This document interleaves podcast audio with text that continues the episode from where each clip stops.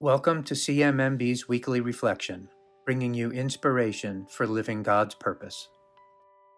Today's reading directly follows the events of last week's gospel. After performing two miracles, Jesus and his disciples are now in his hometown of Nazareth. Before we explore today's gospel, let's remember how the crowds responded to Jesus on the banks of the Sea of Galilee. When Jesus approached, the people were amazed. We can surmise that much of the crowd had great faith in Jesus. In fact, he cured a woman because of her faith and a child because of her father's. In Nazareth, the people are indeed astonished by Jesus' teachings, but they lack faith. They ask, Is he not the carpenter, the son of Mary, and the brother of James and Joseph and Judas and Simon? And are not his sisters here with us? As a result of their rejection, Jesus is unable to perform great miracles. Jesus is surprised by the lack of faith he witnesses, and we know it will not be the only time. As Jesus' story continues, we see him begin to lose the freedom to preach where he wants and travel where he pleases. Many of us in the United States will spend the day celebrating what Jesus ultimately lose his freedom. Freedom is powerful, liberating, and deserved by all. But unfortunately, freedom is not enjoyed by all. Freedom is the ability to travel borders and oceans without persecution.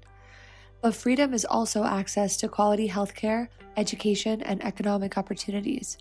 It's the ability to raise a family without worrying about how to provide daily meals.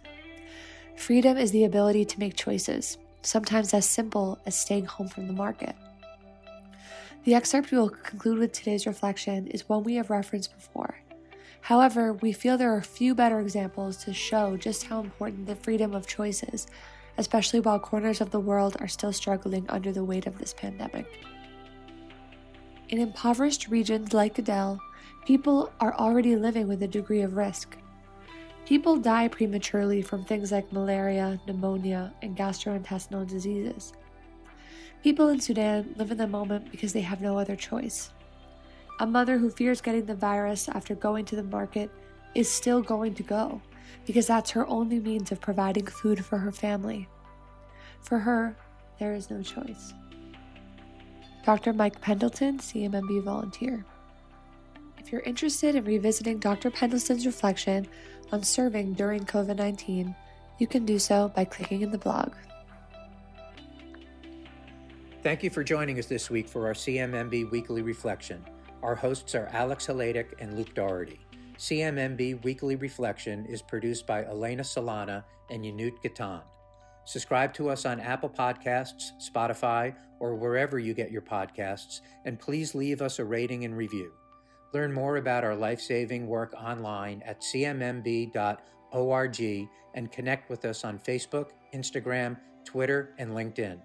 CMMB values your support, and we are able to deliver the best possible health solutions to women, children, and their communities around the world because of supporters like you.